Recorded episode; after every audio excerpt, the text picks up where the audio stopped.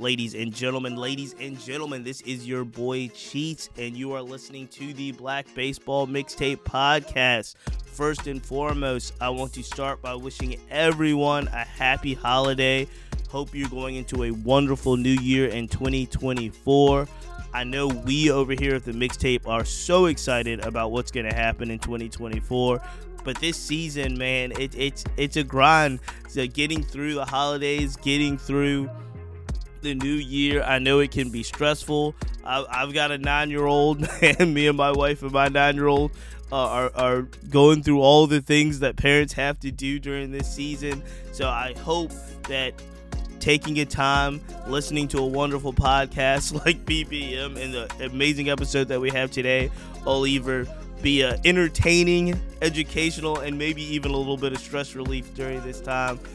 I am so excited about what BBM has in store for 2024. And as we just move forward, it's imperative that I tell you that we appreciate every listener, we appreciate every follow, we appreciate every share. And what we're doing here is really building a community. We're building a community of baseball fans of all elks that enjoy black culture in the game, that want to highlight diversity in the game, want to build diversity in the game, especially among our black American players, because it's a needed, needed uh, critical juncture in the time of the game for our community. So, a lot of people ask me about kind of what are the parameters of the black baseball mixtape. There are no parameters. And what I mean by that is every person man, woman, boy, girl, child, any ethnicity, any race, uh, any pronoun, anyone that really supports black culture in the game of baseball and wants to grow the game is a friend of ours. And we will feature uh, anyone that supports that mission as, as we move forward. Today's episode, I'm so excited about.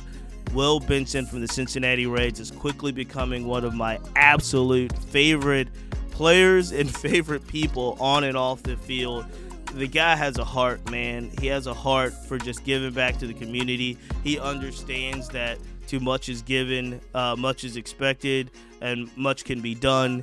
And he is really playing that out every day on and off the field. So, with no no further ado, I'm so excited for you to hear this full. I think we went about an hour, maybe a little bit more, uh, in depth interview with Cincinnati Reds outfielder Will Benson. Ladies and gentlemen, ladies and gentlemen, this is the Black Baseball Mixtape. I am your host, Cheats. As always, I got to lead by thanking some of our wonderful, wonderful supporters and sponsors. Shout out to Steelo and everything that they're doing. Make sure you check them out at Steelo Sports. Check out the Players Alliance. Go online, man. Make sure you look, review, follow everything that the Players Alliance is doing. Equip the future. They're going to cities all across the country and just putting people on, letting people know how to get involved in this great game. Uh, I'm so excited about what the Players Alliance is doing and everything that we're doing over at the Black Baseball Mixtape. I am joined by a very, very special guest, one that I was able to observe and spend some time with out in Nassau, Bahamas, of all places. We were out there for the Don't Blink Home Run Derby, Minority Baseball Prospect, and the Players Alliance. I'm joined by the homie Cincinnati Reds outfielder, Will Benson. Will, welcome to the mixtape, my man. Yo, yo, it's a it's a pleasure and an honor. Jeez, pleasure. It's an honor to spend some time with you. Uh, if you notice, I'm going to show a lot of folks aren't on camera right now, but I, if you're not on camera, I'm telling you now, and I am dressed head to toe in Marist baseball gear. This is Marist College in Poughkeepsie, New York. I am dressed head to toe in Marist baseball uh, gear because of my homie, the man, former guest of the show, Coach Lance Rashford, hooked me up and I look, I'm going to tell you now, I can be bought. I can be bought. uh, I can be bought. And what I mean by that is we're definitely here at the mixtape going to support the uh, the teams and the players and, and those that support us. But I, I lead with that because I've got I'm going to start with the trivia question for Will, who who this is an interesting one, and I'll tell you, and it's going to explain why I'm dressed head to toe in Marist gear. Uh, there are 300 Division One college baseball programs. 17 of them are HBCUs. So let's subtract them. So we're at 283. So 283 Division One college baseball programs uh, that are led that are PWI institutions. Can you guess the number of black head coaches out of 283 that lead Division One baseball programs? My final answer is going to be six. Six is very close, and you are off by one. No way. because it is five. Uh, by my last count, as we started last, not this this season that's about to start, but as we started the last spring season, there were five and one of those coaches, all five of them have, have been guests on the mixtape. One of those coaches is Coach Radford over at Marist. Uh, he took the job last year, so we definitely want to support the homie and give a shout out to all of the all of the black coaches that are coaching in, in Division One and all over college baseball ranks because Lord knows it is needed. Mm-hmm. So that was a good. Six is a good answer, though. Six is a good yeah. answer. And, I was, I was going to start with three, and I was like, nah, that's too little. And I was but like, six sounds right crazy. Well, you know what? It was two before last year. That's so it, it, was uh, Coach Thompson at Georgetown and Coach Pollock at Presbyterian. Then they hired three new coaches at the beginning of I guess this was two seasons ago.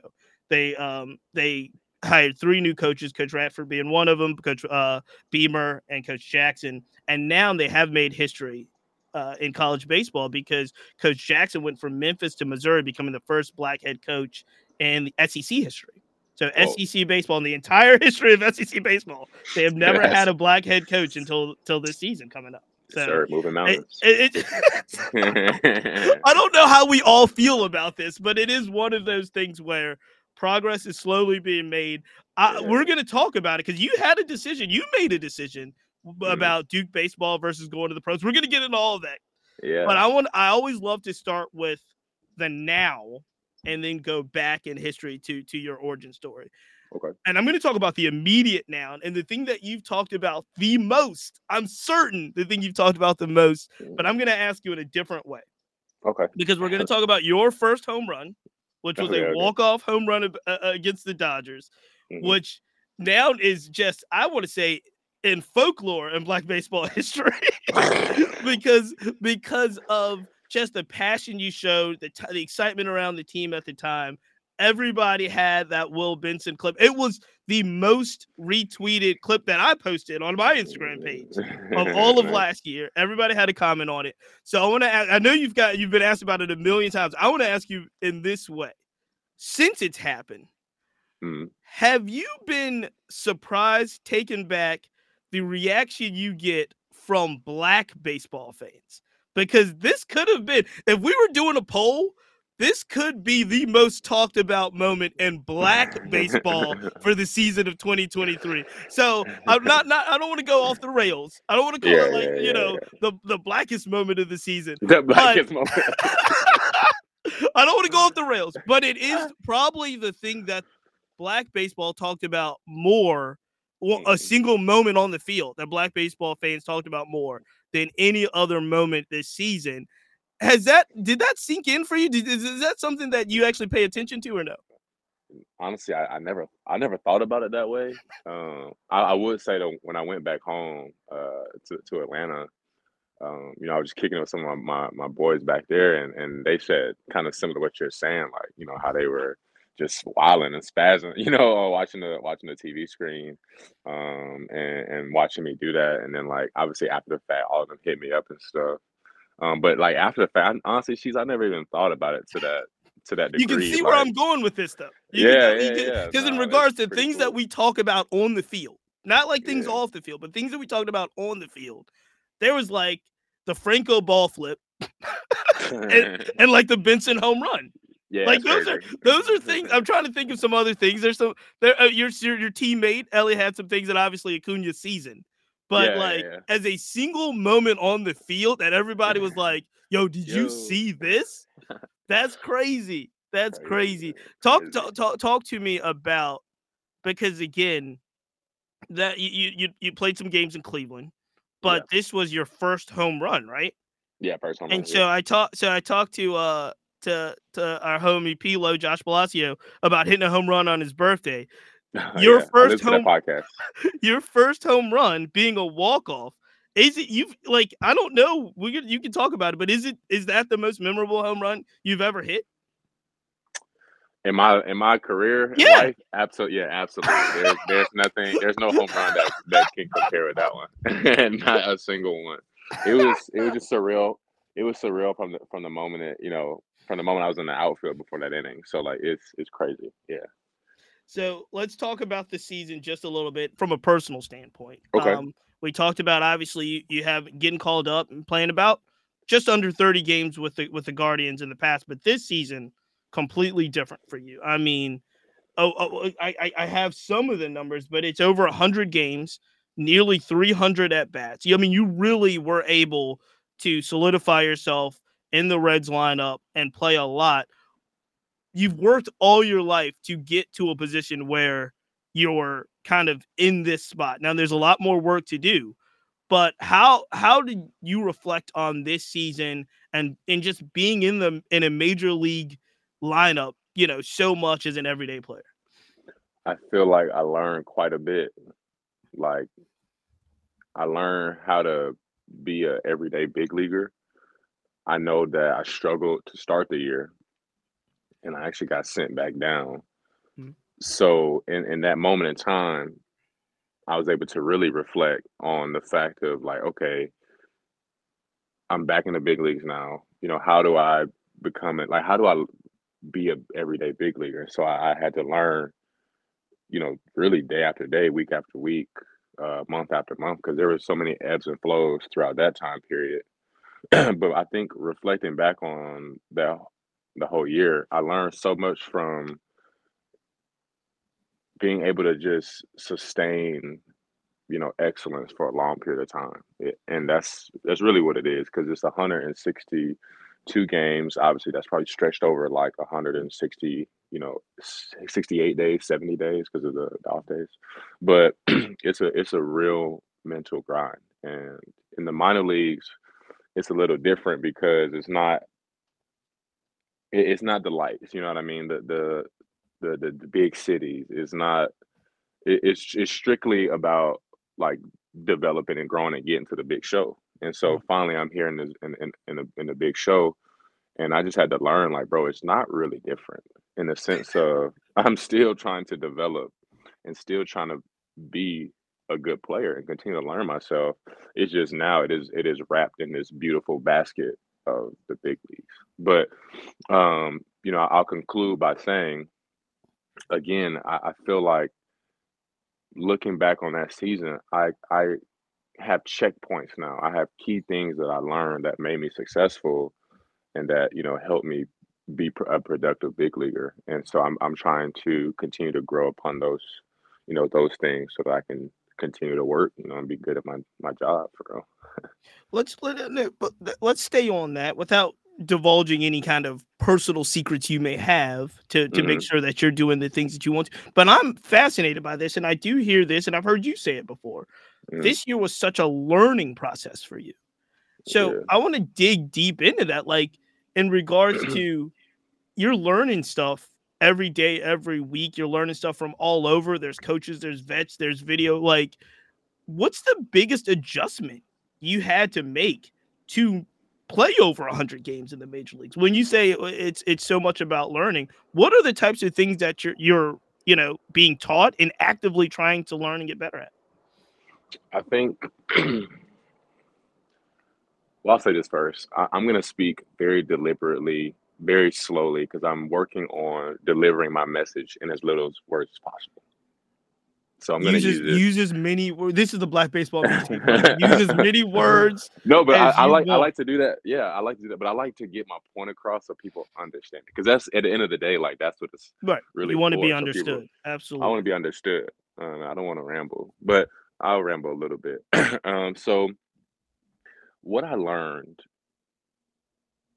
you know, I, I can give you some some personal secrets. I mean, I learned a lot about you know who I am as a person and how I have to operate. Let's first go emotionally Mhm.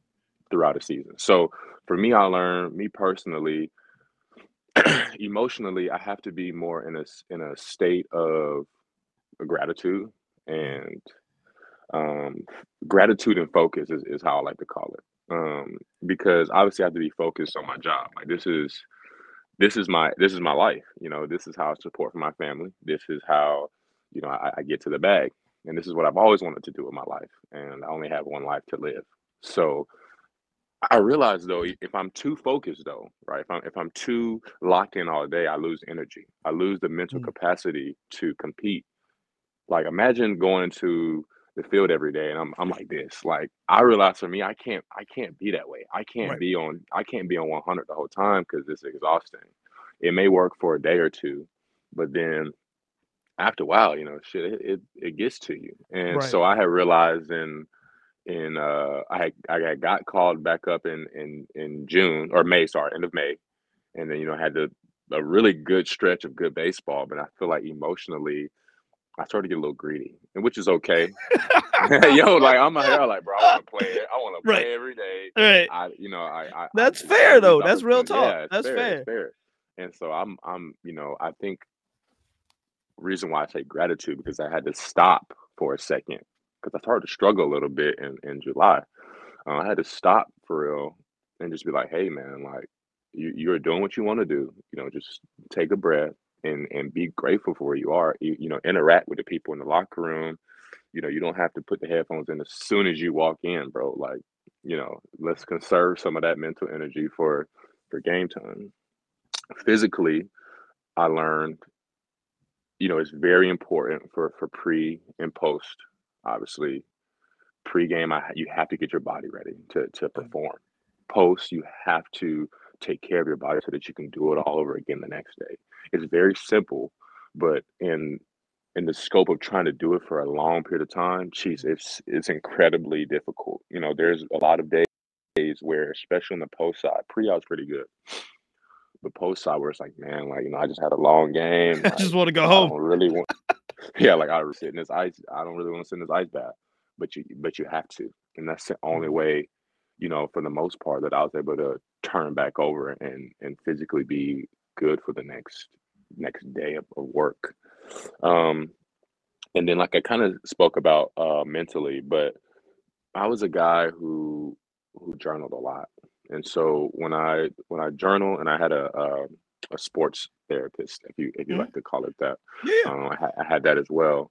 And it was just having that that circle because again that kind of ties with the emotional side as well. But if you if you put those two together, you know, mental and emotional, it, it's really learning from what happened the day before and then just trying to either you know, grow upon that or consistently, you know, just be you every day. I think the biggest thing my sports therapist, he says it's a myth that you're gonna get better every day. He's he he genuinely believes that's just eyewash, which Mhm.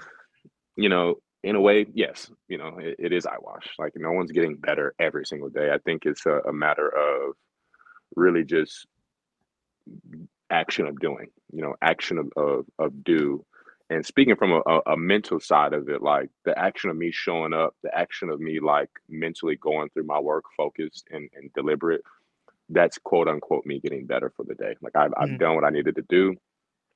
And that way, again, I can successfully feel confident going into the game. Now, there's sometimes I feel some type of way about something that may throw me off a little bit, but for the most part, right, you know, I'm I'm mentally in, in compete mode. And I can, can I can trust that, and so I've learned where I need to be mentally. Mentally, when it's go time and it's game time, there's no there's no mechanic, there's no there's no nothing, you know, that's getting in the way of, of me competing that day. That's when I'm playing at my best. So I've learned in that capacity, if I'm able to do that for an extended a period of time, then I will get the best out of myself. And so that's like my goal for next year. And that's what I learned. It's like, okay, well, if I can every single pitch, I can every single pitch be ready to hit or on defense, be ready to make an incredible play. If I can, can do that every single pitch for an extended period of time, I'll be happy with the results. And I just want to see how that works out for me next year.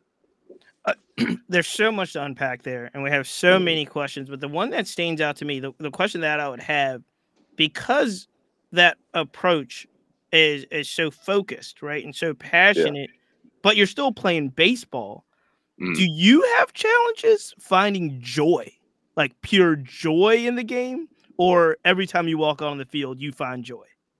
Yeah, I I think there's a there's a balance, right? There's a balance in the sense of you have to have joy when you play, or it, Mhm. it or you won't play to your your full capacity. Like I told you, if I went in there way too focused and just too over like into it, then I honestly wouldn't play that well.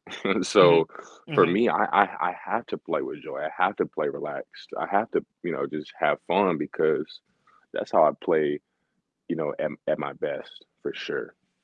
Interesting. And and the Mm, so the other thing we were just talking about this, pull it behind the curtain. We were just talking about this before mhm. we we went live. You've got a lot of personal changes that have just been taking place now. You got a little one, got a little man at the crib now. yes. Obviously, you're uh, uh, obviously how going into this season.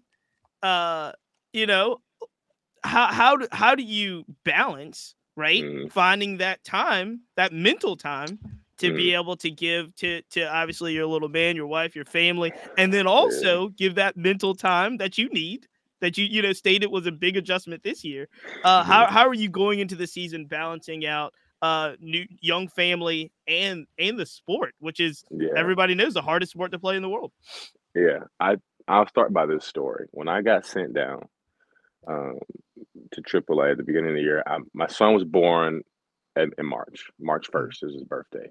oh And I I wasn't around my wife nor my son to, to start the season. And so when I got sent down, I was in a very low place. But I remember I said to myself, like, you know, I did, I'm doing this for my son. I can't I can't give up. You know, I I I literally can't teach my son to continue to go if I don't go myself. Mhm. So I'll give you that story. I'm gonna give you another story.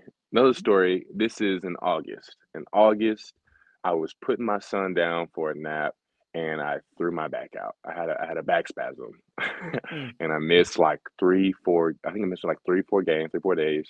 Had an off day. I went to Pittsburgh and from, from Pittsburgh, I literally tore it up. I, I tore up Pittsburgh. I couldn't wait to play in PNC Park. I was mhm, so happy to be back from my little injury and I, I went nuts. I literally went nuts. Um, and I say all that to say, going into this next year, I know having my family with me will only bring me success, will only bring me joy, and it'll it'll bring me at some points in some way or another. It, it will bring me mental clarity. It'll be my refresh button. So I think going based off of what happened last year and going into this year, for me to balance it, it's it's such a, a natural natural thing, right? You wake up in the morning, mhm. he's already up. You know, he's already he's he's already he's already playing with something or climbing. You know, so and, and thank God for my wife. She she uh, during the season she was doing a lot of the night duty stuff. So um, that made it a lot easier for me. But to wake up to him and and just have that completely out of time, you know, moments with him before I go to the field. Super refreshing. Um, most of the times too, I'll see him after the game. Mhm. You know, super refreshing. Have my wife with me. It is it's the perfect balance for such a time consuming, focused, sucking, you know, season. So it is it's the best, honestly. No, we're very similar that way. I, I I talk to a lot of people that that do a lot of things, especially in business, and and they'll tell you these stories about like, you know, I was you know I was basically at rock bottom, or I was at my uh, you know I was I was pushed as far as the corner as I could go, and that's when I Mhm. decided to risk it all. And I'm like, I'm completely the opposite. And what I mean by that is like, if my wife is good, my kids, my family's good. Like, if I'm the most secure and happy, that's when I decide to take risks because that's when I feel like, right? You understand what I'm saying? Like, Yeah, I can take more risk when I know everybody's good and everybody's taken care of than I could Yeah. if I was at my last. I'd be way more conservative if I was at my last, as opposed to being able to to do these things. So I relate exactly to what you're saying, and it's it's nothing but uh, you know having that around you probably brings a, a, a lot of that levity that you're Beautiful talking life. about that you Yeah. need. Well, it Um, was two it was twofold though, She's I feel like at first when I got sit down, I was doing so bad, bro. I literally felt like I had nothing to lose. I had nothing to lose. And then to to your point, once I finally was reunited with my family, I was like, man, well, I, I got it now. all. I'm chilling, bro. like so, yeah, Let's I had I had let's taste of both of those. Let's go back to the beginning, man. I, I want to go back to the beginning because uh, Yeah. a lot of people want to talk about you know how you got to the, to the places you are, and I and I'm always fascinated about that. Who introduced you to the game of baseball, and, and when did you start playing? So I played at this park called Sandtown Park. It's in uh, Southwest Atlanta, Mhm. and I there's two there's two things that I remember. The first one was well, my parents always made me play multiple sports. I Okay. played at that at that age. I was doing this is four or five at this point. I played with the Cuban X Giants, and Shout out to the Negro Leagues. yeah, I didn't know that until like I was in high school that that was a Negro League team. I, was like, I didn't know that. Yeah, my parents. That's I didn't know. fantastic. Yeah, I didn't know that. Um, but uh, yeah, and so I remember that was my first like true taste of of what the sport lied. I didn't really like it as much. I just remember, for an example, quick story. Like I remember at first they put me like in the outfield, and I would just run to. I try to run and catch every single ball because we take like a little in and out. I run this. I'd be like in center. I run to left, try to catch it before he called it. If it was a ground ball, I try to go to shortstop, get it before he got it. So it'd be like stuff like that where I was just like, bro, I just want to run. And then I remember that next year, you know, my my mom and dad were like, hey, you know, you got to play baseball again, right? Like you have to do it again. And I'm like, oh, all right. And then I got on this team called the the Sandtown Red Sox, and you know, re- the rest is feel like history. Because then after I, I was so reluctant to go to to the tryout, but I, I went and made the team. I mean, I guess it wasn't no real cuts for real, but Right. um, but uh, yeah, and and then from then on, like I just kind of fell in love with it, like naturally. Yeah.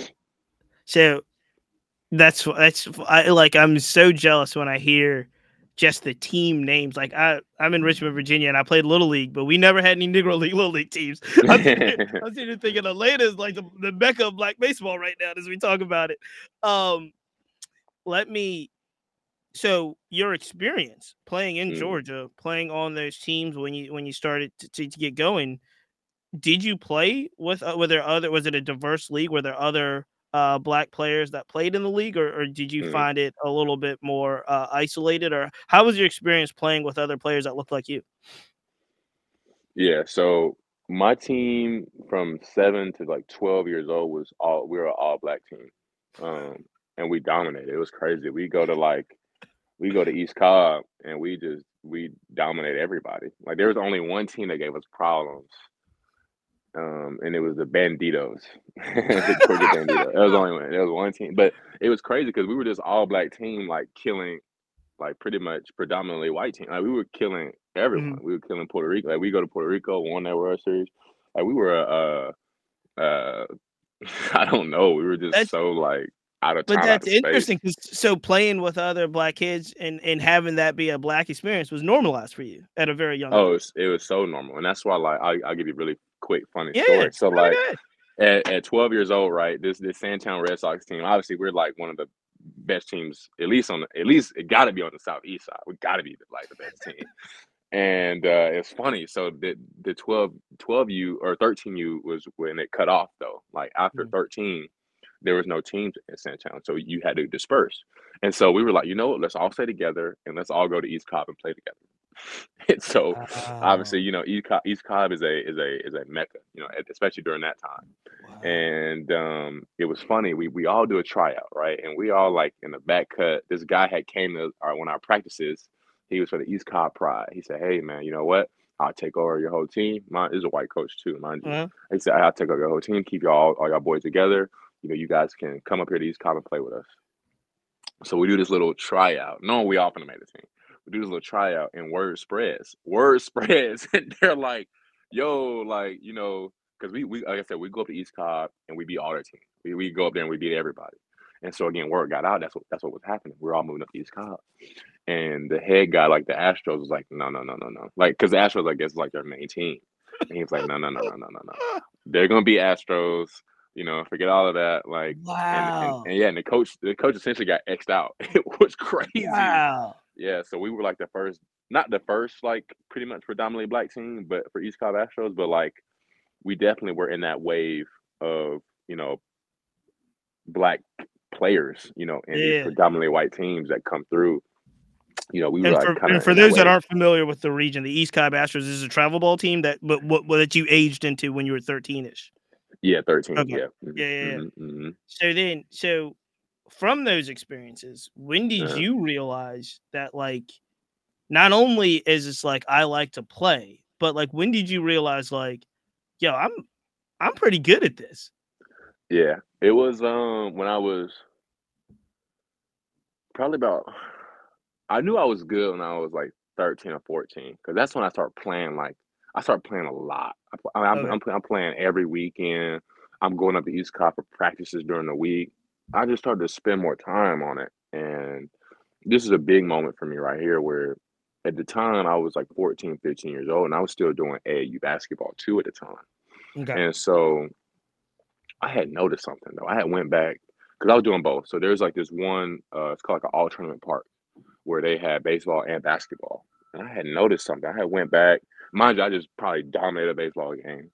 And I went on the basketball court and I was like, damn, bro, I'm I'm behind, bro. Like I got dudes that are like that are like right. six This is- foot like dunking. is I'm not like, that bro, easy. like like why people dunking, bro? Like what happened? We were all just like pulling up mid ranges and stuff. Like it That's was it was different. So then I was like, man. And so then I really had to start making a decision like, what am I gonna really invest my time in? And it's crazy how, you know, God works because I feel like naturally I was just playing more baseball and I mm-hmm. was getting I was getting really good. And that's when I noticed at like 14 and 15 years old, like, man, I'm I'm one of the, you know, best players in the country at this time. So That's funny though. It's funny that you say it like that because if anybody that like has been around you and seen you, you are not a small dude. You're like Nah. six five, two two fifteen. two, you know what I'm saying? Yeah, so yeah. it's funny when you say like I go to the basketball court and I'm like, yo, what is happening here? No, I I felt like that's the first time like going back to the AAU tournament. That's the first time I ever felt like out of place on a basketball court. I usually That's never feel that way. Like it didn't like it didn't matter. Like even growing up as a kid, like I play with people older. I play with people more skilled. right. But like it was just something about this tournament. Like I was just like, whoa, like the the because you know I played with the Atlanta Celtics, which at that time was a, was a pretty big AAU team. So they're going to like the same thing with baseball. You know, you go to the high time tournament, the big Right. time tournaments, and that's what this that was that weekend. And uh it was just it was it was an interesting. I never felt that way a basketball before. Yeah.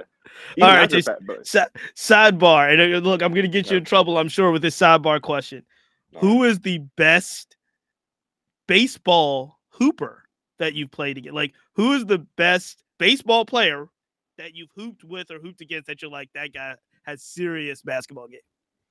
Uh, I ain't gonna lie. I'm gonna shout out to uh Zach Plesac. He's one of the like few. Yeah, he's he's with he's with the uh the Guardians. He's one of the few because we we would play you know keep it keep it low key. I used to play pickup basketball like during the off season, and man, we'd be hooping at like lifetime together. And you know, we, I'm talking about we are we were like running like the gym. I mean, granted, like these aren't like you know. So this is you and Zach, Plesac. Oh my god! And, and then it'd be like a few, of- it'd be a few of like my other like you know boys on the- that on the team, but like we were like significantly better and be like dominating people. And then like our one-on-one Oh. matchups were were really good. So like I was like, all right, Yeah. like he's a good little player. I mean, I'm better obviously, but like I'm not. Shout out Zach, Zach. though, for real. Shout out Shout to out. Zach, yeah. Look, you're gonna get in a whole bunch of trouble now because there's a lot of people that think they can hoop. I'm telling you right now. That's fine. Like, I mean, I always put anybody to the test. If people say, "Oh, what's his name?"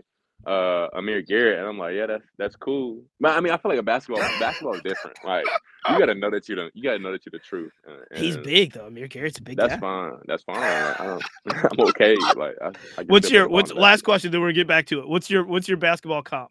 Who would be who's a player in the NBA that you say has game like Will Benson, or your Will Benson's game is like X?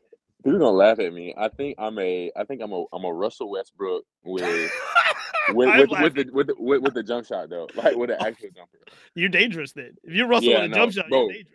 it was funny, like especially because I was just physically, you know, bigger and like faster than people when I was in high school.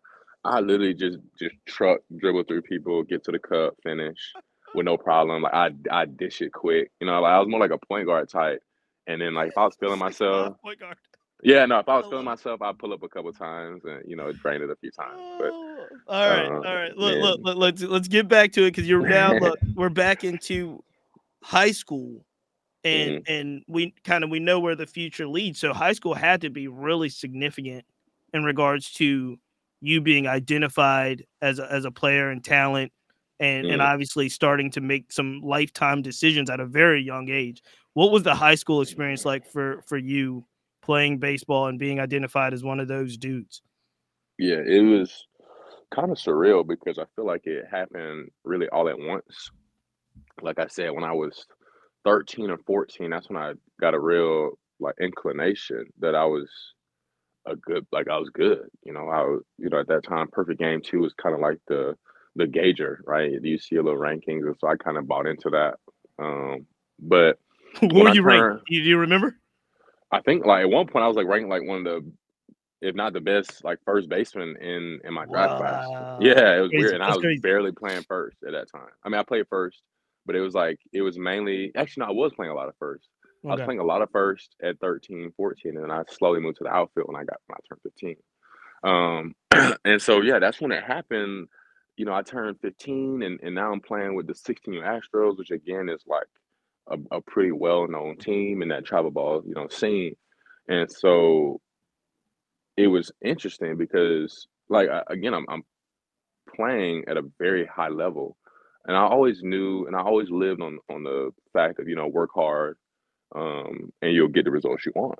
And so when we were going to these tournaments, you know, I was I was playing pretty pretty well to be honest. And obviously like you look at my frame, you look at how I moved, right? I was Mhm. fast, had a good arm and uh you know in, in the blink of an eye you know, playing on the best team, I was one of the better, you know, prospects, better player on this great team. So, um, obviously, you know, scouts are at all of our damn near all of our uh, games, especially in that in that summertime circuit. And so that's when I really started to figure, like, you know, 15 years old, that man, like, you know, I, I'm pretty, I'm I'm pretty good. But it was interesting because again, I was good, but I wasn't like committed to school or anything. And at this time, like all my teammates, my friends are committing, and I'm just sitting here, you know, with my hands, you know, hands on my lap, like, you know, what's, what's going on? And So were you were you were, were you getting offers or were you just not not, bro, I wouldn't. I mean, I would get like letters in the mail, but right? like even my my uh, coach at the time, shout out to Gary Baldwin, man. People don't really, some people don't like him. I love to do. I think he's one of the people that you love him if if you if you play for him, and then you don't love him if you don't pay for him. So I understand. A shout lot of shout out, people shout, that. yeah, shout out to Garrett, man. And um, yeah, so I, he said, yeah, don't don't even. He told me, bro. He said, don't even worry about those. You know, he don't even worry about them little package you get. I was like, okay, like sure. and I'll never forget this one. This was when I was uh 16. So this is there's two more stories to this one. First Yeah. one, I was 16, and you know I'm going. I go into his office. Actually, no, let's let's do the other story first because this one happened first. I was 16 and I had made the the Team USA, and this is when I knew that I was good because I remember I every day, she's no no exaggeration, every day at this little tournament of stars in, North Carolina, I would go in my room, I would pray, pray, well, I'd pray all night, wake up, go to the field, and just and just go crazy, like just do whatever I had to do to show out my skills, to show off my arm. Uh, I played well in the game. Sometimes I be feeling lucky because I, like I, I, I don't even remember this, but I had looked at like a a baseball card of mine, and it was like Mm. Will Benson went three for four in this game. And I don't even remember doing that. I Mhm. remember, you know, I just remember really just trying to put my effort and everything into it. And damn, I made the team. I, I made the team. I went over to, to Japan, won gold. You know, came back to the states, and I, you know, I just like, man, this is amazing. Like, I feel great. Right. And um, and that, and that's when I knew, like, okay, like, I'm, I'm really good at this. And so the second story I go into my uh, coach's office. I go into Gary's office with my parents because, mind you, like again, I, I didn't have an offer at the time. I didn't have anything. I mean, I had colleges that were interested, and I was getting these little, you know, pre-draft packets from from Mhm. teams, but we didn't know how to make sense of that. And my mom sits down. You know, my dad's in the room too, and and you know, their parents were like, "Hey, like, you know, my son is, if he's, you know, as good as they're saying they are, like, you know, we need to get him committed to a school, right?" And Gary was like, "You don't have to worry about you know school. Your son's not going to college. He's getting drafted. He's getting drafted." and that was the first time you heard that. First time I heard that. First wow. time. Okay. And, and, it hit. And I was cheesing. I was cheesing from ear to ear because I was like, "Oh snap!" right. Right. Yeah. Yeah. And uh, it, it kind of just solidified the hard work that I was putting in, and it made it made me want to work even harder. And so then that's when, you know, I think it really started to take off for me. So I wonder in twofold. I wonder if a lot of schools, and I don't know if schools do this. I know the big ones probably don't, but I wonder if they were just like, "Yo, he's not coming to college. I'm not going to put any effort in getting this kid because he's not coming to college." But uh, where did Duke come into this? Because you were, you did commit. You you found you found a school that you would have went to. Yeah, no, it it came about funny because I actually went to on my Duke visit, and he had told me he was like, "Look, man." If you get drafted, you know, in the first round and you get get what you want in that draft, I'm okay if you don't come. But if right. you don't get what you want, and you know, and, and it's less than what we what we deem that valuable that we can give you, then you need to come to Duke. Mm-hmm. And so it, it, was really cool that you know I had a coach like that that was very uh, understanding. Right, he wasn't like trying to be like, bro, you got to come. You know, he wasn't right. doing that. And uh, you know, Duke landed on my lap just from the simple fact that I knew, regardless of what happened, you know, with, with the game of baseball, I would have a opportunity to be successful in my life. You know, and I felt like genuinely, if I wanted to do, I had an opportunity to do that. And so, you know, same thing with. Um, I actually had a, a offer from Georgia Tech too. Um, that okay. was another big one for me. Mm-hmm. Um, but th- but I knew like with at least with them two options, I knew that I was going to be straight. You know. Um, yeah, no, it's look you you're not going any lightweights. I mean, I, we didn't talk about academics, but you don't go to Duke like Duke like Duke in general is a tough academic atmosphere. Is that it, it was that something that if you Georgia Tech too. So if you're oh, like yeah. th- those are not slouches. So you were you made some decisions like if I'm going to college, I'm I'm going to college college. Yeah, I mean, I know myself and I was I'm always about you know hard work. Hard work pays off. And I knew that Duke would be hard work, but I knew it would pay Super off. And I mean I was I was a I was I was pretty good at academics, but what I think I'm best at is I'm I'm I'm really good at just making it happen. Like I'm I'm good at just doing it. You know, there's if if it's a mountain, how high, you know how high do I need to climb? You know, and that's kind of how I try to live my life because I feel like then there's nothing that can really get in my way of, of, of accomplishing what I want to get done. So Duke would have been a very high mountain, but I, I would have started climbing somehow, some way. Well, well, you you and your family made a decision to climb differently equal like very challenging. Very was that a was that a hard decision for you to say, "Hey, look, because let's just look. Let's spoiler alert. You were a first round draft pick. I think number fourteen yeah. overall, right?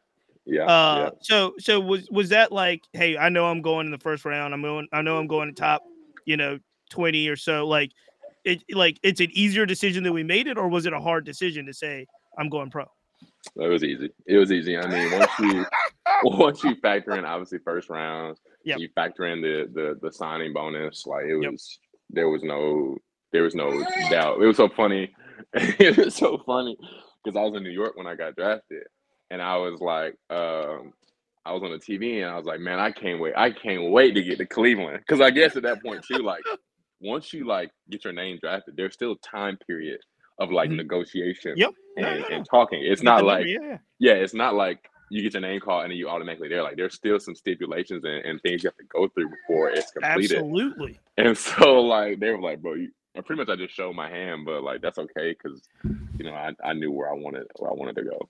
So. Did you did you have any crazy draft stories? I, I talked to a lot of folks that say because the baseball draft is unlike any other draft in the history yeah. of drafts. It's it's the only draft I know where honestly, just to be frank with you, you could be the best player and you may not go number one. It depends yeah, on incredible. what what teams want to do and where they slot. So they're mm. telling like a lot of agents are telling young players like this is going to happen and never have. Did you have any crazy draft stories or did they go pretty smooth? Uh, they went pretty smooth. I was just very interested by like the the interactions. It's funny how the the teams that I had the best interactions with were the teams that I kind of had a, a good idea. Hey, they're gonna probably pick me. Mm-hmm. And quick little stories. I, I didn't have honestly. I had nothing crazy happen. I, all everything was pretty chill. But I'll never forget uh, the the guard the Guardian or the Indians at the time. The Guardians now. They had came to my house. This, this that's the team I got drafted by. Mm-hmm. Um, they actually came to my school and they were like, "Hey, you know, we got this hitting coordinator. Let's just see you work out with him." you know, to see how you are coachable or whatnot. And she's, when I tell you, like, I mean, I, I hit home runs, but like, he had told me this one little thing. And mind you, he he's there, but in the outfield, they got their scouting director, Mm-hmm. they've got, you know, the cross checker, and I think they had like assistant GM out there. Jesus. And like, I was literally putting ball, I was putting balls like out all over the field, like backside. Like, there's a, we got like a monster right in a lake. Like, there's, I'm hitting them over the lake, just crazy, just crazy. Like, I'm telling you, Jeez. divine intervention was going on. And then I just knew like because they came to the house a week later and they're like, hey man, you know, we, we saw what you did out there. I was Right. like, yeah, like, yeah, that was pretty crazy. Um and and, and, and honestly, it, it was just smooth because out of all the teams, I knew that Cleveland liked me the most. And That's so dope. that's yeah, that's when it it, it, it kind of was like a, a match made in heaven for real. for. So before we go any further, who were your Mhm. guys, man, growing up? Who were the guys that you looked at and said, these are the players that I like the best? I don't even like you may not want to be them, but like who was the guys that's if there were posters on your wall, who are the baseball players that you put on your wall? Yeah, I, I would have to go first and foremost in like my honest heart. Jason Heyward was like the the player for me. Like he was a player. He he he, he grew up out of East Cobb to the Astros. So like right. he was one of my main player comps. I watch him, you know, on TV for the Braves, and he was going nuts. so just like, That's man, dope. like he he was my. I, I'm mad I didn't I didn't like. I not necessarily fanboy him, but like I when I saw him in spring training, you know, I dabbed him because his parents actually helped me through the process, the draft process. Oh, that's dope. And I, don't, yeah, I don't know if he realizes that or not, but yeah, his his dad was now. very he might now, but yeah, his dad was very helpful. Um, but um, yeah, like I I, I tried not to fanboy him during the season, especially with the Dodgers, but like you know, this year I'm definitely gonna get a jersey uh, of his if I can. Um, but wait, we about to say something? No, I was gonna I was gonna ask, like, all right, so Heyward's a great one. Did Yeah. and, and you tried to keep it cool. Try to. Have- I mean, it's like looking. Have you ever like, had a fanboy moment in the major, like in the minors or major leagues? Did you ever have them? Because I'm gonna I'm gonna keep it one thousand. We we were both out in the Bahamas. Uh, that was the first time I've ever seen Derek Jeter in real life. Like, like it was the first time. Good. Crazy, So we're yeah, just trying. I'm just trying to like. I'm just trying not to sound like a bozo. Like I'm trying to like. I'm like I'm trying to like keep my stuff together and not sound crazy. And, and I wasn't the only one. I'm just saying. So were you stuttering sheets when you did an interview with him? Like, what were you doing? Uh, so I had met him. So we, I, I got to do a quick conversation with him. That's going to come on the podcast at the Night Under the Stars at the Gala. Congratulations to you for winning a Player Alliance award. The night before uh, was the first time he was at the field. Right? He was at the, you know, he was walking around at the, at yeah, the under- showcase thing. So I'm gonna keep it one thousand. Like I didn't know I'd ever see him again. So I was just like straight bozo, like straight like you know cheats. Like I don't, I don't even know what I said. I just went away thinking like this is awful.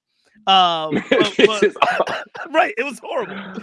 But real talk. Um, but yeah, so yeah, that was that was the moment. Then I was blessed. We were able to, you know, to kind of go through the week, and I was able to be less of a bozo. And my point is, have you ever had a moment that you saw someone or met someone outside of Heyward that you like that, that you kind of had had had to just readjust, maybe? I mean, I wouldn't say a readjustment, but it was like um it, was- it was it was yeah, no, it was it was Miguel Cabrera. I was handing Ooh. him his Ooh. mind you, bro. I love I love Miggy. Like I try Okay, to I try to emulate his swing, and he's right-handed. But um, I mean, I just I wanted to be that dude because that was a year two when I was in high school. He had won a triple crown. So I'm like, Yeah. man, this dude is incredible. Like, great baseball player, great hitter. I want to do that with my life. Yeah, yeah. So I um I had handed him his his uh you know farewell gift in Detroit, and he almost like didn't look real, bro. It was like, bro, like, cause I handed to him, uh, I, I handed to him. It was like a bat. Uh, had handed this like beautiful bat, had all his like you know, had all his little accolades on the bat, whatever. And mind you, I'm like, I'm in a dug. I mean, I'm in the uh, locker room just looking at it, like, man, like I'm really about to hand him this this this gift. Um, and he and I'm walking up to him, and and was actually next to me too when we were handed to him. And you know, I handed to him, and I just like, I was like, damn, bro. Like one, he was way bigger than I thought he was. he's a big dude. Oh my god, dude! I Yeah. was, I was like, I mean, he he was like six three, but Yeah. like you know, body, bro. I was like, dang, bro, like, okay.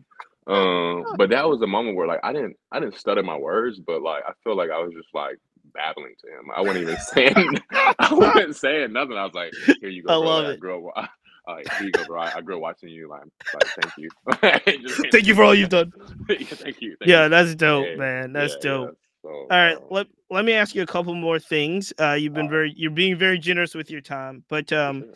I always want to ask, um, for for a black ball player, um, you mentioned, like you said, you had those experiences in those formative years, normalizing just playing baseball, which is something a lot of kids don't get.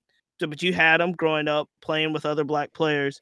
When did it sort of change? Because now you're in a league that is, at best, the numbers change every day, but at best, you're seven percent, six percent African American. So, Mm. when did you start noticing, like, bro, where where, where my yeah. where are my people at? Yeah. Um, so I went, it was crazy too. I had a very similar transition from going from 12 to 13. I had went from private or public school to private school. So when I had went to, to private school, I was quick that my, my whole environment quickly changed. Um, from me from literally not just my my playing, you know, environment, but like my actual living environment completely changed. And um for me, like it was it wasn't it wasn't as drastic just from the simple fact because when you're 13 years old, I feel like you don't realize your surroundings as much, if that makes sense. So, like for an example, like when I had made that transition to private school my first year, I was still so myself, like Mhm.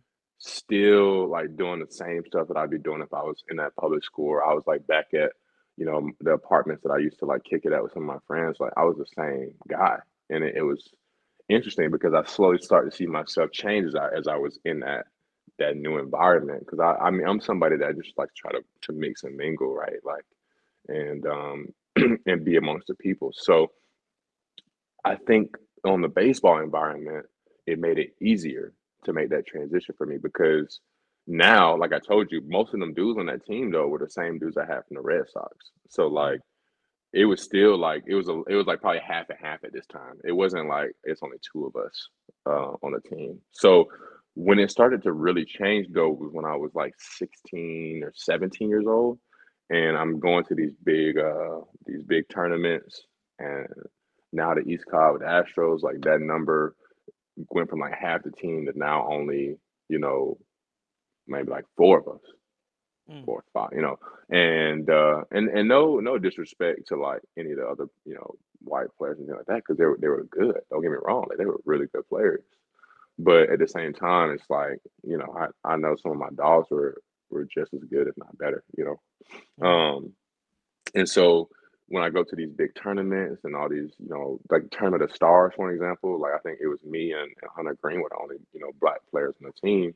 So that's again like where I started to really see like, all right, bro, it's it's just us. But again, I was just so about like being in the mix that I didn't really it didn't really become apparent to me. But then like even still, when I was at my high school, I was the only one. So bro, I was like, I'm Right. the only Right. black dude on this team. And so for me, it was like I I was just so I guess used to it and Yeah. blind to it that I didn't really even I didn't second guess it until I got in the pro ball. And then in pro ball, it just hit me even harder. Because again, now yeah, no, like because I think it hit me harder just simply from the fact that I, I wasn't home, so I didn't see familiar faces at all Okay. for real. Mhm. Um, but it hit me when like I'm sitting there and my roommate was actually Hosea Nelson, um, really good uh, baseball player. Um, but Hosea Nelson was my roommate, and I had noticed, bro, like it was just like me, him, and maybe one other dude. I'm like, what? And mind you, you know, in spring training at this time, it was it was a it was a uh, 40 round draft. So there's a bunch of players, and they would be stacking these players because then they have, you know, they had that, the spring team. Then they would have extended spring training team. Bro, it's it's a lot. It is a lot, a lot of players, a lot of players. And I'm looking around, bro, and it's only three of us in that mug. And I'm like, how? Like, How is this how?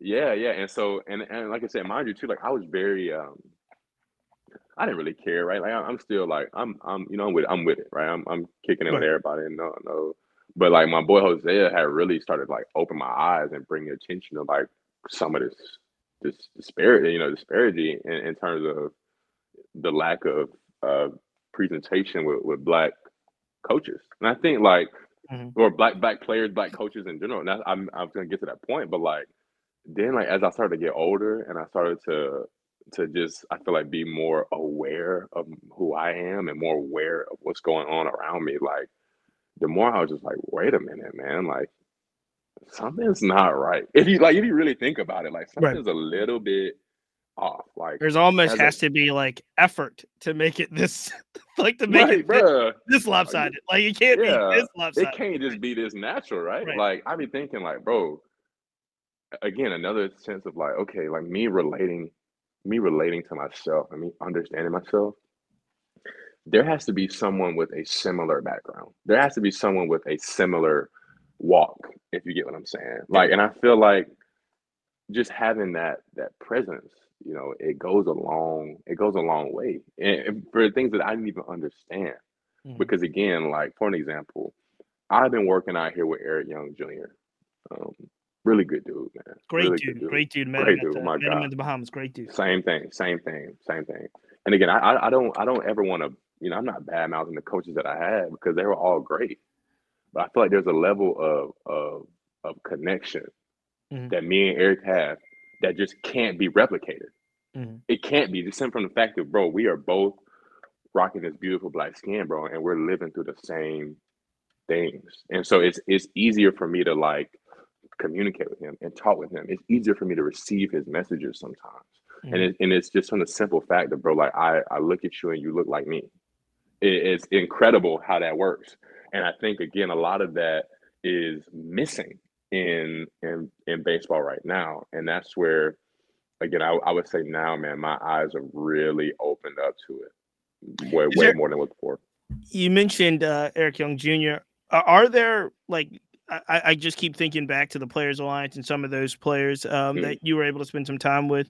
Are there people that you're able to pick up the phone and call that now that you've met through being a being a pro player that you know have been through what you've been through? They can. You, is there people mm. that you can call and be like, "Yo, I'm going through this right now. How'd you deal with it?" Nah, I really don't. Like I got, like I said, now I got uh EY, but like, yeah, bro, I didn't, I didn't really have anybody like that to be really honest. Like, I mean, granted, like shout out to uh, shout out to Votto, man. Like he, yeah. he, um, he was like a guy like at least during the season that I was able to lean on his expertise. But like, nah, bro, it, that was the only person for real that like I could use to really be like, That's hey, man, crazy. this is what I'm going through. Um, but again, like I feel like that's where I think the players alliance is going to bridge that gap. Yeah, um, which is already has. Like I said, I've got I got EY in my back pocket now. Um, and oh my God, you know who's dope is Eric Davis. That dude, dude is a Eric Davis. The people have never been around him; they don't understand. But Eric oh Davis oh is the man. He, he really, is the man. Oh my God! And it's, okay. It's, okay. No, go ahead. No, I was, I was gonna say this. I will say when I when I was struggling and I went down to um, went down to AAA. Eric Davis had came, and I and I really appreciated him. He he came through. He watched me for a couple days, and then he pulled me to the side. Man, he just he just gave me the real game. Like and like it was it was so simply put, just so well put. And then from that day, you know, he gave me his phone number. But that's gonna be a guy who I really yeah. think and know that this year, you know, I'm gonna really lean on. I'm gonna lean on him, uh, you know, because again, he has he has my best interest. I feel like at heart, you know, with some of this stuff. You know, I, hopefully, hopefully he sees a little bit of himself, you know, in me to to want to give his time and his his wisdom, which he's already done. Um, and I think again for the growth of, of my career, I, I, always always knew that would be important to have like a, a mentor like that for myself. So. All right, we're gonna we're gonna switch gears because uh, you've been extremely generous with your time, and I, I want to be respectful of it. But um, there's a couple things I want to ask you about just eh, just internal things, and what I mean mm-hmm. by that, these are things that you don't have to do. And the more I've learned about uh, about you and the things that you have done throughout the course of your career, I, I, I think I tweeted this the other day, but I was like, man, Will Benson's quickly becoming one of my favorite players in all of baseball. and and it was because I saw a segment of of what you were doing. I don't even know if this was the uh was the nonprofit yet. The future is near, but this was just you in Georgia and your in your camp and your team just giving back. And I think they ran a profile piece on it that we found on the internet. I encourage people to look at it. But it was like you weren't waiting for people to to to do anything. You were like, look, I'm going to be able to give back down. And I know uh, with the future is near that charitable effort that you know the camp that's coming up in January. These are things that are so near and dear to your heart, but they're not they're not normal things. well these are things that like I guess anybody could do them, but you were decided to do them and you started to do them as soon as you were able to do so.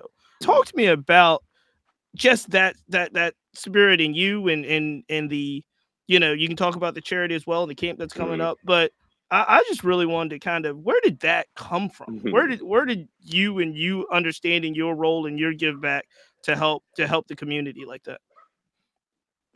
Yeah, I'll I'll start here. My my father on, on our on our drives. I'm, I'm gonna get real sentimental, real. So I'll slow it down. My my father on my on my on my drive to school or to church, especially when I was real young, he he instilled into me uh, Matthew 22, 36 through 40. Essentially, it just says, Love God with all your heart. Mm-hmm. And then the second commandment is like it, love thy neighbor as thyself. So a lot of it for me just boils down to that. Like I'm I'm gonna do what God has put me on this earth to do. I'm gonna keep him first, and I'm gonna love my neighbor as myself. I'm gonna give back. I'm gonna I'm gonna give my my love and energy the same way because I want the same thing to be done for me. and so I'll start there because that is what really that's what moves me, right? That's like the the key piece to to all of this for real. And when I look at kind of the the story and how I got here, I knew as soon as I got drafted, especially with the substantial um, you know, signing bonus that I got, I, I I knew like, man, like I have the platform and now I have a little bit of money to where I can actually do something. You know, I can actually really put my words into actions. And I, and I say this all the time. I my favorite, one of my favorite athletes, if not my favorite, is LeBron James. LeBron James, mm-hmm. he's my and you know, I would always keep up with his story and what he was doing for his community um, back in Cleveland, and, and how they really just like they love that dude just from the simple fact of he not only was drafted by Cleveland, but now he's giving back to his community and he's balling. So it's like, mm-hmm. man, like what a what a beautiful story and, and life that is. And so I kind of wanted to wrap my life around and and you know that that same type of you know that same type of life for real. And, and again, like I have I have one life to live. I'm I'm gonna do with it as I as I want. And and that was my calling. I felt was to to be really good at my job to be a really good father and and and give back to my community. And so in 2017, that was just a year after I got drafted. Um, my mother had um, shown me the, the, the documents and the files to to start the nonprofit. Mind you, it's funny. The actual name Future is Near came from a uh, art project that I had done my senior year um, in, in art class, and um, that's kind of where I got the name from, and that's where it all kind of started. I was like, man, I could I could make my nonprofit called Futures Near. So I did a whole art project on it. And from then, right, like it started. And then from there, man, it, it was just kind of like, all right, let's let's just see where like I can get back in these little instances in these little spots. So I did like a tuition for the Westminster, that's the private school I went to, mm-hmm. um, for like a kid who needed financial help. Because uh, I, I, mean, a lot of people were like, "Oh, bro, you only went to private school, but bro, it was a grind. My parents grinded. It. You know, they're actually right. struggling right now. Not that sweet, yeah, yeah. Nah, bro, they struggling right now from the simple fact that they had to empty pockets, you know, to make make that happen. Um, so, you know, that was that was like the first initiative. Like, let's let's go ahead and make a tuition fund there, and then that lasted like two years, and then I was like, all right, well, let's do a, a little supply drive, like a little uh, a gear drive, and this was like in 2018. So then we got like a bunch of old gear, gave it to a bunch of uh, schools. Like it's actually a dude named Greg Gooden. Greg Gooden is like a like a like a, a youth baseball OG in Atlanta.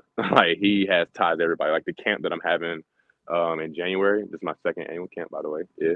Um, and I would just hit him up, boo, boo, boo, like, yo, Greg, I got a bunch of gear. Like, can you hand it out to a bunch of kids that need it? Yeah, bam, done. So that was like the the second one. And so then I was like, all right, man, like how do I grow up on my impact? Like how do I really have structure? You know, how do I really have consistent events? And the simple fact was like, bro, you just got to have them. You know, you just got to start. And so then I had like this little 3v3 basketball like tournament. it was really cool. Had a bunch of my friends from Westminster come out. You know, we we raised uh, uh it was actually for like a Thanksgiving can drive. We did that.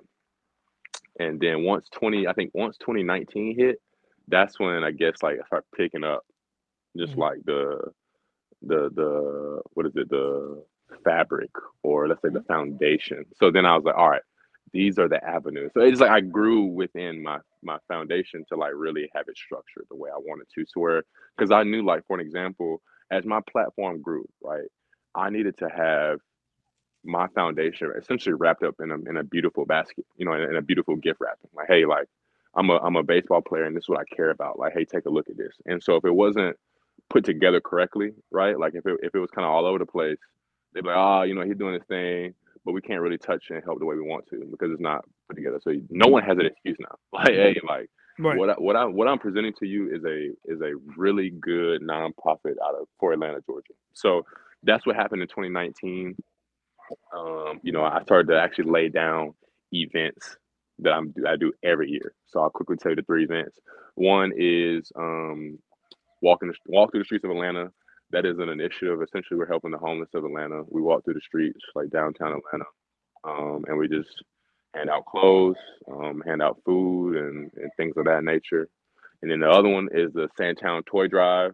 So that one we actually just completed uh, for the second year in a row officially, but we've did it three years now. Um, but that one was great, where we just essentially get a bunch of families um, and we donate uh, toys that they would like. We have a um, like a little wish list that they create and they send it in, and then we can pick what gifts we can get them, stuff like mm-hmm. that. Um, and another cool progression for that one is like this year I have my board members because again I'm, I'm getting kind of official with this. No, you gotta have it. Nonprofits have boards.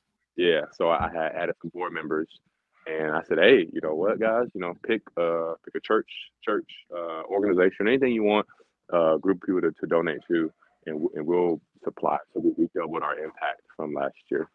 And then the last one is um, the Sandtown, oh, the sorry, the Sandlot Stars camp. Yep. And the camp is just a it's just a camp where we essentially just send out to the youth um, the opportunity to to come out, and all the coaches are, are my professional friends that I have in the game. So just to name a few, we got to kill Badu, Zay Curry, uh, Lawrence Butler, um, Tamar Johnson, Danye Evans, uh, Mark Church, mm-hmm. um, Brett Roberts. Just, just I mean, those are like the main dudes. And they're all coming to camp. This is in January. This is all. This is still upcoming. Yeah, yeah. In, so in they, Georgia. Yeah, they uh they came out. Well, some of the people I named came out last year's for last or this actually this year's camp that happened uh, back in January, okay, and it was a it was an amazing turnout. It was an amazing turnout. Um, just the the the value in having obviously us players there with the with the youngins, teaching them and um, just helping them, you know, grow and know that hey, you guys have resources here. And so like the the progression for this year's camp coming up in January is essentially I'm going to um, I learn I actually talk because one of the kids I have a mentorship program, and one of the kids from the camp he's actually in my mentorship program. And I sat down with him um, and just had lunch with him. I was like, hey man, like how can I make the camp better? You know, how can I mm-hmm. you know, maximize your time while you're there. And he said, hey, you know, I want to do more in and out. Cool. Uh, you know, so that's going to be one thing we do. Another thing is I'm to have a section where um, I'm going to essentially have like the players have like a one-on-one time with any of the coaches they want to. So like add that in mm-hmm. there so they can have that little mentor um, ship kind of side of it. And then uh, this is the big thing. I'll, I'll end it with this. Um, the big, the the big next thing for Future is near is I'm I'm gonna try to start like an actual program, like an actual team. So from this camp that I'm having, yeah, it was actually kind of official too. It's like an invite only. So I send it out to, like I said, I sent out the link to a bunch of Atlanta coaches that I know know where the talent is. So like for example, I sent it to Greg Gooden, who I already mentioned, mm-hmm. um, some some other people, and I partner with Minority Baseball Prospects. Uh, so they, they, they, yeah, man, they they've taken it to a, a, a whole other level. Yeah, absolutely. Yeah, so I'm going to try to build a team and uh, and go from there. So that's like the next big thing uh, for Futures Near. Man, that's so, exciting, uh, bro. Yeah, it's, it's a blessing, dog. That's it's exciting. Yeah. Man, well, look, make sure really quick before we get you out of here on some last mm-hmm. stuff. Where can everybody follow the nonprofit? Where can they see it? I know they have social mm-hmm. media websites, like yeah. and, and learn more about the camp as well. Yeah, so the Instagram is going to be futures near. So it's it's yep. future s s near near. Yep. Yeah, future s near, and then the website is future is is near dot org. Yeah. Perfect. Because no, that's a big deal. Um, you're doing it. You're doing it big, and it's only going to get bigger. But I think that was one of the things that I've learned through just having conversations with players is that um, it's it, it's just that that presence and coming back in the community and just touching certain kids. I, I maybe as not not being a player of the talent and skills that y'all had, uh, that y'all have, I maybe not have put as much value on that. Mm-hmm. It, but but I hear folks talk about it all the time. Um, we talked. CC Sabathia said Dave Stewart came to him when he was nine years old, and he met Dave Stewart, and it changed his life. And so, like yeah. that, the situations like that is like when you see major league players come back in the community and really there for a cultural standpoint there's a there's a coolness to it that I think our kids don't see enough in baseball. They see it in other sports, right? But they don't see enough of that cultural impact, the coming back and just being present like, yo, there's Lawrence Butler and he's a major league player and he's like right here, like right beside us. So it's so valuable what your camp is doing, what your nonprofit's doing, what you're doing. Um, and we just got to keep growing that because there's more there's more players, more players of color, more black players coming in the league basically every year. And we just mm-hmm. got to make sure, and they don't have to be major league players, right? They can start doing this stuff, like you said. As soon as you sign, the next year you were all, you were figuring it out, right? Yeah, so I tell that everybody. I I like sometimes when I do my videos, I say, look, you can do this. It right. it doesn't take much. Like you can do a toy drive. You, like it doesn't have to be this right. big.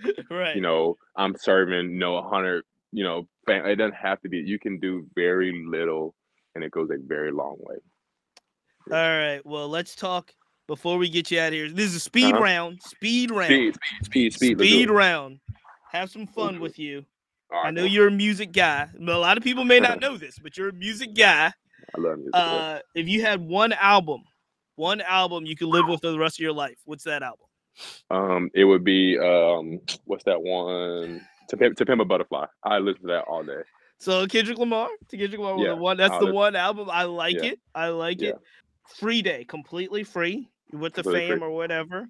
Completely free. You don't have to work out. You don't have to recover. Where do we find Will Benson?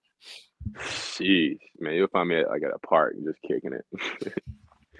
I'm like arms stretched out on the grass, just kicking it. All right, all right, I like it.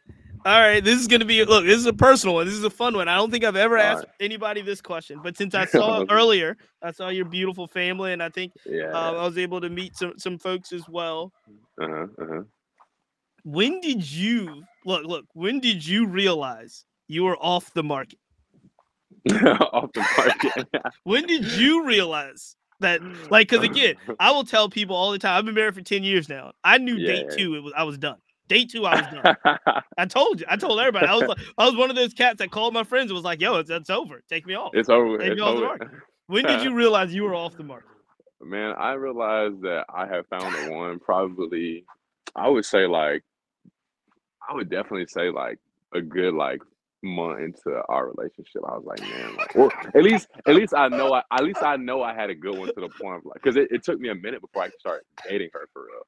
And so I, I knew, I knew like after a month, a month or two, I was like, man, like, I think this is it. But hey, but like, there's definitely, there, there's definitely times where like, I was like questioning it, but like, okay, bro, she's good. Now she's she's good to me, so I, I kind of knew right then.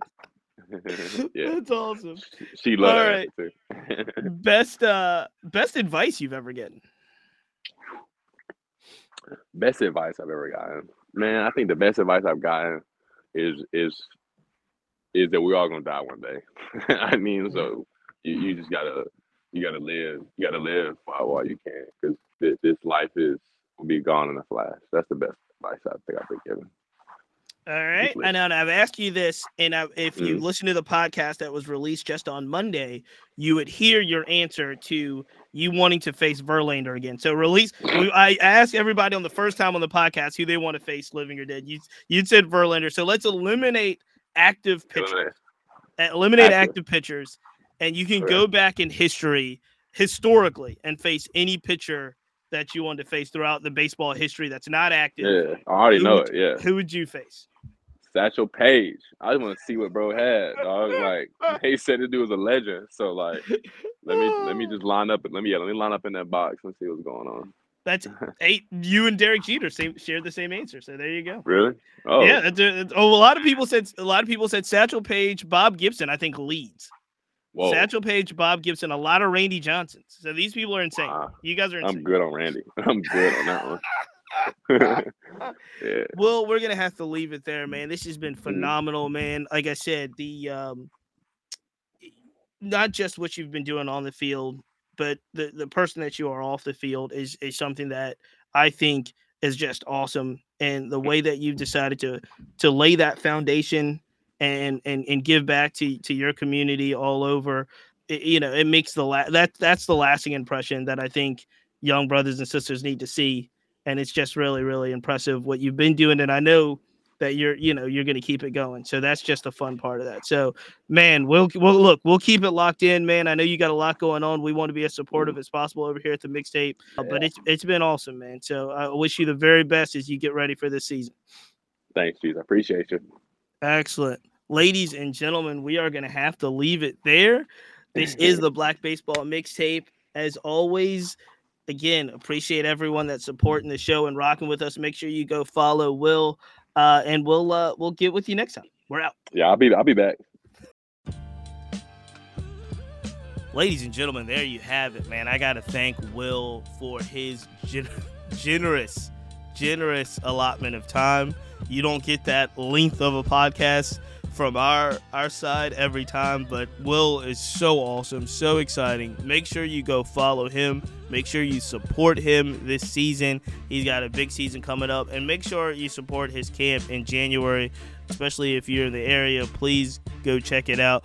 Will is an amazing amazing individual. He's got a wonderful nonprofit that he talked about so make sure you support everything. Ladies and gentlemen as i mentioned before please follow us on instagram subscribe to the podcast everywhere podcasts are available. Join the Discord, join our community, man, because we're really excited about what we're building. 2024 is going to be amazing. We'll be back here next week with a brand new podcast. Until next time, we are out.